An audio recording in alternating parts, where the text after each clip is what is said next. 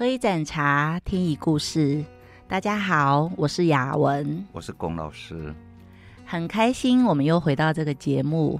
那我们今天有请到一位特别的人物，嗯，他是我跟龚老师的好朋友，他的名字叫马南。嗯，他平时也是很喜欢喝茶，也很关心茶的知识，所以今天他带着非常多的疑问跟好奇，来想要跟龚老师有一个展开的对话。那我们欢迎龚老师和我们的朋友马南跟我们大家打个招呼。我是龚老师。Hello，听众朋友，大家好，我是马南，非常开心今天有这个机会跟大家。这个要讲见面吗？就是从声音里面见面喽，啊，非常感谢龚老师还有雅文邀请我来，欢迎你哦。各位听众，我们前几集有谈到啊，茶有十生苗，有扦插苗啊。那么如果我们回顾台湾的历史，比如说这个当官的，呃，刘铭传很出名吧？那么他是一个扦插的官。就是被皇帝啊派到台湾来当巡抚啊，那么这个是我现在要交代的哈，不是祖宗十八代啊，对，因为没那么多，太严肃了。哎，我我没有那么多，因为我到我了是第九代。嗯，那么虽然是第九代，但是由于我是在台湾生长，那么如果就植物就茶树来讲呢，在地。有种子这样长出来的，我们称为十生苗。那么，如果说是像我九代前我们的这个开台祖啊，那这个它是对台湾来讲，呃，叫做呃扦插苗，或者是移植的茶苗。嗯哼啊，那么马南小姐呢，她是台湾第一代，嗯，跟我的这个阿公因阿公的阿公，哎，赶快哈，那都是。台湾第一代这样子哈，那么，呃，我是蛮好奇，然后也蛮，哎，这个怎么讲呢？哎，马兰娜，嘿，以你呢是台湾这个第一代的移民哈，嗯、那么我不晓得你对台湾的社会啊，你刚开始的时候会不会觉得？怪怪的，台湾话叫眼药了。嗯，说这个话之前，我必须要咳 咳清清喉咙，咳嗽一下啊，因为这个问题感觉好像很敏感，但是又有一点，其实我觉得可以轻松的对待，轻松的谈了。那刚刚龚老师说我是扦插苗，也不可否认，因为我觉得，呃，因为从小的生长环境，然后到呃差不多。二十几岁，那因为嫁人来到台湾，所以呢，就是我并不是台湾这个土地的土生土长的人，那我算是新鲜人类吧，在那个时候就是来到台湾，嗯、对对对，很勇敢呢。对啊，呃，那我们在这之前其实有很多一票的这个呃外籍新娘来到台湾。比如说越南，呃、对越南、马来西亚、印尼，哈、啊，这些新娘来到台湾，呃，也都是要从呃完全的无知、未知，哈、啊，到来到这个这个土地，对，那很感动的是，啊、呃，都有多多少少的这些啊、呃，得到台台湾的这呃本土的这些啊、呃、朋友啊帮助啊协助。所以让我们能够更信任这块土地。马兰啊，嗨、嗯，你都还没来，你这里怎么会有朋友？哦、呃，我是说，呃，来之后，那在这之前，我们多少有听一些身边的朋友聊过台湾的一些状态状况。嗯、OK，那么以前你听朋友聊的，然后跟你自己呢实际来，我想还是会有落落差吧。嗯呃，有哦，是有落差的。好，我讲我呃来台第一天的感受。嗯，呃，我从飞机上，呃，飞机停在停机坪的时候，我第一眼看到的是青天白日满地红的国旗啊！我当下就很感动。我很感动的是，我到了一个别人想都不敢想的地方，因为那个时代，呃，我这样说好像我年纪有点老，有点长，其实没有，我很年轻，看起来很年轻。对对对对对对。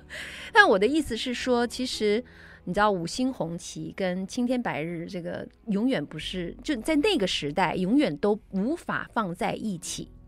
嗯，对啊，不会同时出现，没错啊，对，所以呢，呃，对我来说就啊，好感动，我来到一个那么陌生的地方，因为你如果去美国、去英国，那随随时都可以去的，而且心理上也觉得，对呀，那本来就不一样，是啊，所以那台湾呢，我跟你讲，那个时代只有嫁人才能来台湾。你如果不是嫁人的话，你是什么商业也好，旅行也好，什么不管你是什么，你都无法来，只有嫁人这一条路。哇！我完全是因为对台湾的好奇才嫁人的。哎呦，这个厉害了吧？厉害厉害！厉害呃，对啊，扦插苗，继续回来说扦插苗这个事情啊，呃，因为我觉得。我们扦扦我们这批扦插苗，其实在台湾也得到了茁壮的成长。我因为台湾的土地很营养。其实嘛，我刚刚一开始就讲，我是第九代的移民。嗯，因为基本上台湾是一个移民社会嘛。嗯，那么移民社会呢，其实有一个呃蛮有趣的哈。假如说改天啊，嗯、我们到那个妈祖宫大饭店。哦，有有有这样饭店哦，哎，因为我很少吃饭店，你知道，都自己在家煮，所以很高级的一个饭店哦。哦，好，好，哎，那个是哦，全台北市现在唯一，嗯，还可以在榕树下吃饭的地方。哦，好啊，好啊，好啊。哎，那个是在哎延平北路，嗯，然后延平北路呢，街、迪化街那附近，归绥街，哎，延平北路。然后在这个凉州街，呃，就就在那里有一个妈祖羹了。然后前面有一些摊贩，然后你爱吃什么，你想吃什么你就点什么。哇！然后点的呢，假如说你是坐在这个排骨汤的桌子上，嗯，那么你去隔壁买那个炸蚵子、炸虾仁。呃啊。炸蚵鹅啊，鹅啊，哎，对对对，你看我的台语还可以，那你就可以把这一个鹅啊呢端到你这一个桌子上来，因为我有跟他点排骨汤。嗯哼，那么换句话说，如果你呢在这个卖猪肚汤的地方，那么你也可以从这个呃排骨汤这边点了这个卤肉饭到你那边吃。嗯，那么这里面体现一个什么东西呢？就是说。彼此之间互助哦，对，哎，这一个是有一个共生共荣的观念在里面。嗯，好、哦，一一方面好像他有画了一个地界，说，哎，这得多啊，哈、哦，是我出的钱，这些椅子呢是我买的，你坐在我这里，你总该给我点个东西嘛。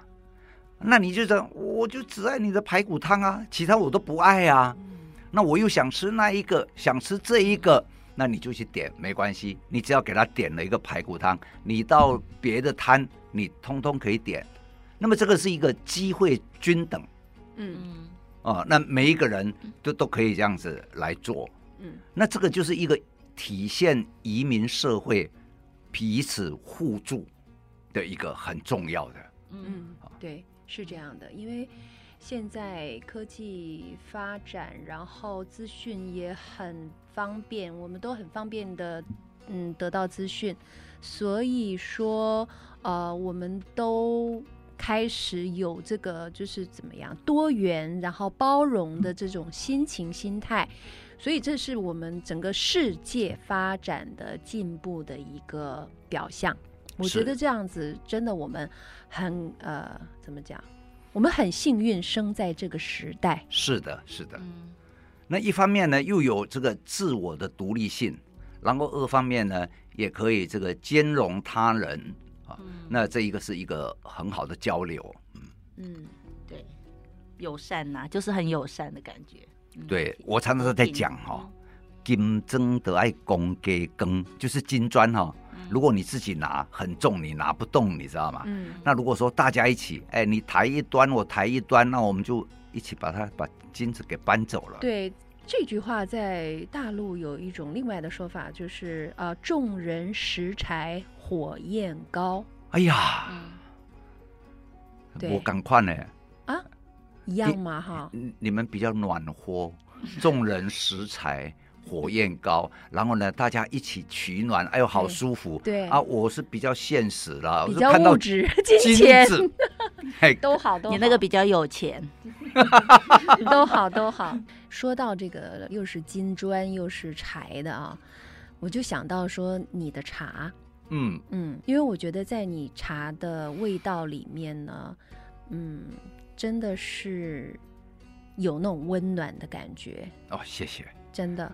因为我觉得我很幸运来到台湾，认识了很多优秀的人人士啊。那其中龚老师对我来说，真的就是开启了我对台台湾茶叶的一个，因为我是个好奇宝宝，然后、哦哦、然后我就是爱喝茶，然后后来认识了龚老师之后，我发现呃茶的那个世界好奥妙，对。然后我我我怎么我是说说一句那个。我怎么那么爱喝你的茶呀？我的天哪！谢谢谢谢。其实哦，各位听众，台湾的茶树从武夷山，就是福建，从这一个安溪啊移了那里的茶苗来到台湾，那个是在一八六年的时候，也就是殷商杜德，然后他看了台湾的环境以后呢，就从中国引了茶苗进来。嗯。也从呢武夷山跟这个安溪那一边请了师傅来台湾，要不然的话，台湾根本不晓得阿伯爹是啥回，哦，都不知道。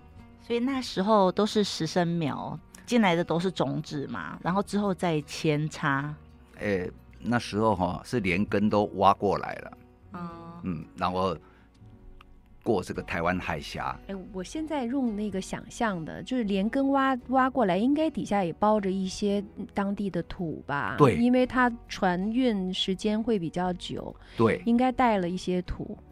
有有有，哦、嗯，所以这个还是要有那个那个土壤来去慢慢的带领它融入到这个土地。是，嗯，不过它带土，它基本上是断根了、啊，嗯，就是把那个主根截断掉。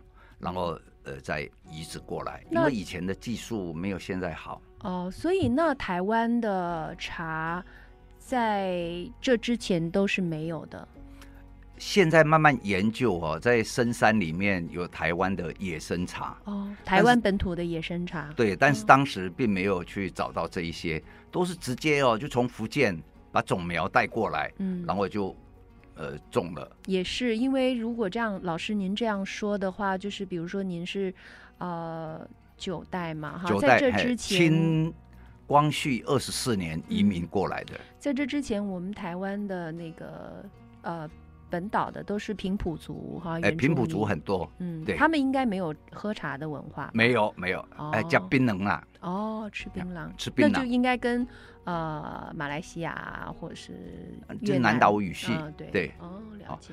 那么这一个他们呢，就说这样子移过来之后，连技术制茶的技术也是请师傅过来，所以在台湾的茶界呢，各位会发现哦，有王家班，嗯，哎，姓王的，现在还有吗？呃，比如说王有记呀、啊、福记呀、啊，哦、只要你们看做茶的，然后姓王的哈。你就说，哎，你们是祖籍，就是你的祖先从安溪来的，对不对？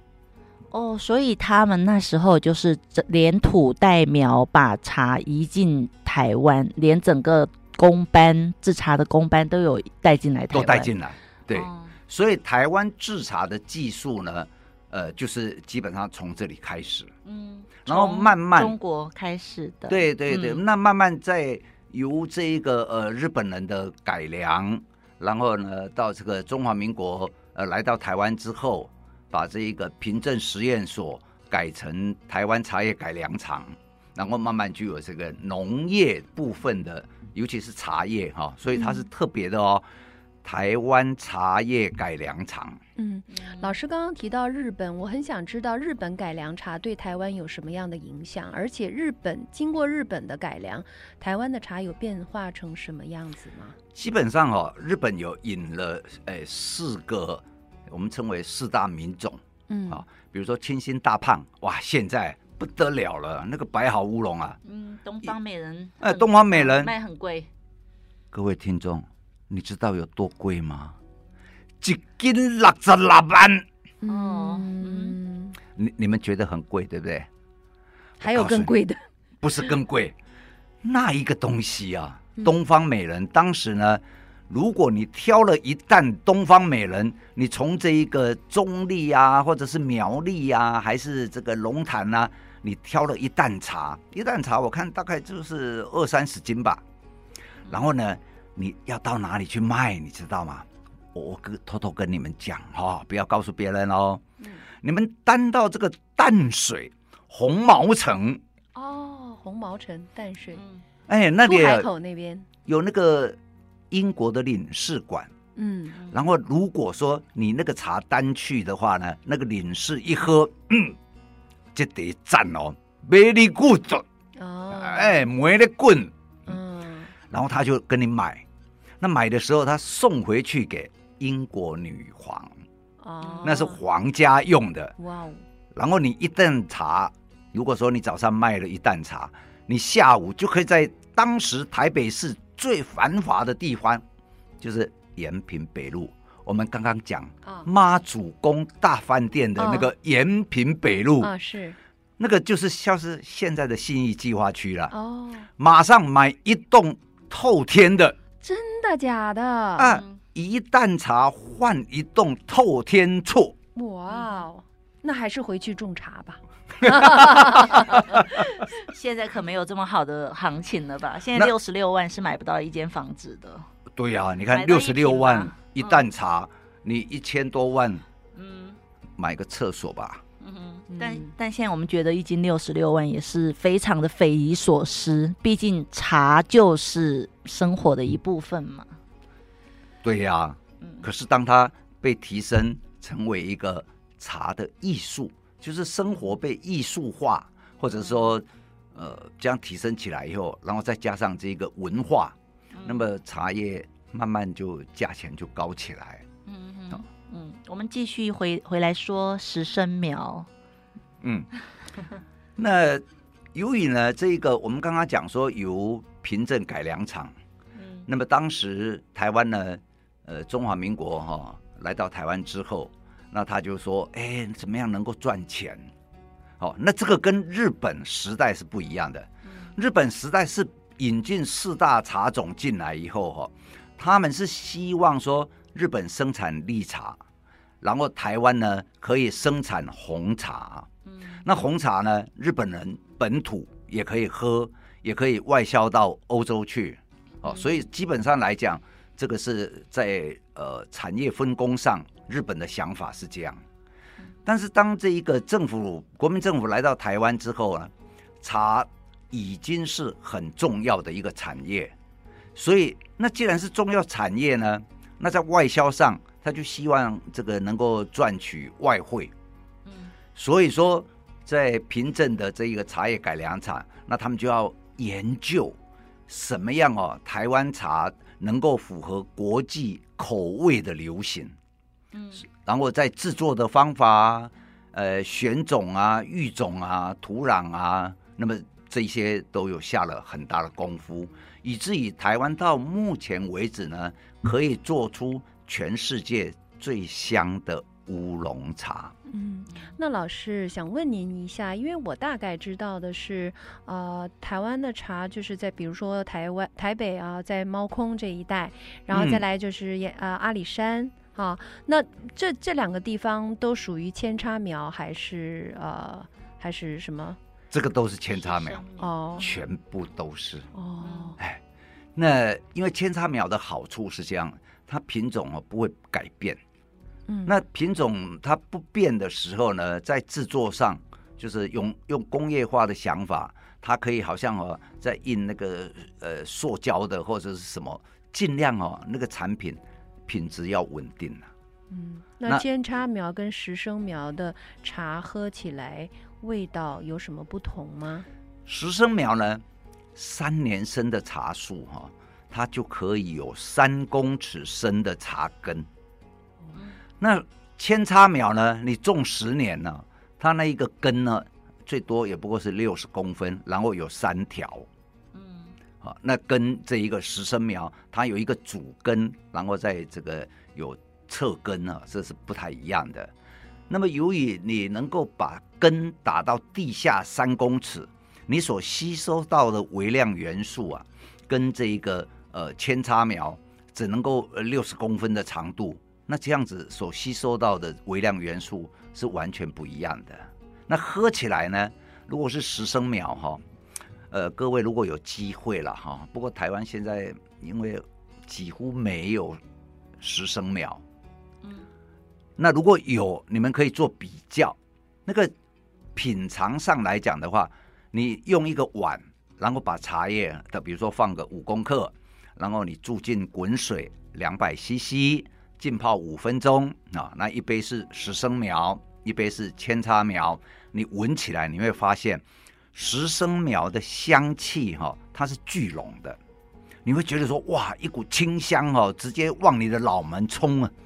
嗯，应该就是说力道够，对不对？哎，对对对对对，那个力道哦就很强。嗯，那那个扦插苗呢，做的很香，可是呢，那个香一飘上来之后，它是铺满你的脸。嗯，它是整个哈、哦，哇，你满脸都在香啊，就没有后劲，但没有打进脑袋里面。没有，嗯，那个后劲就不足。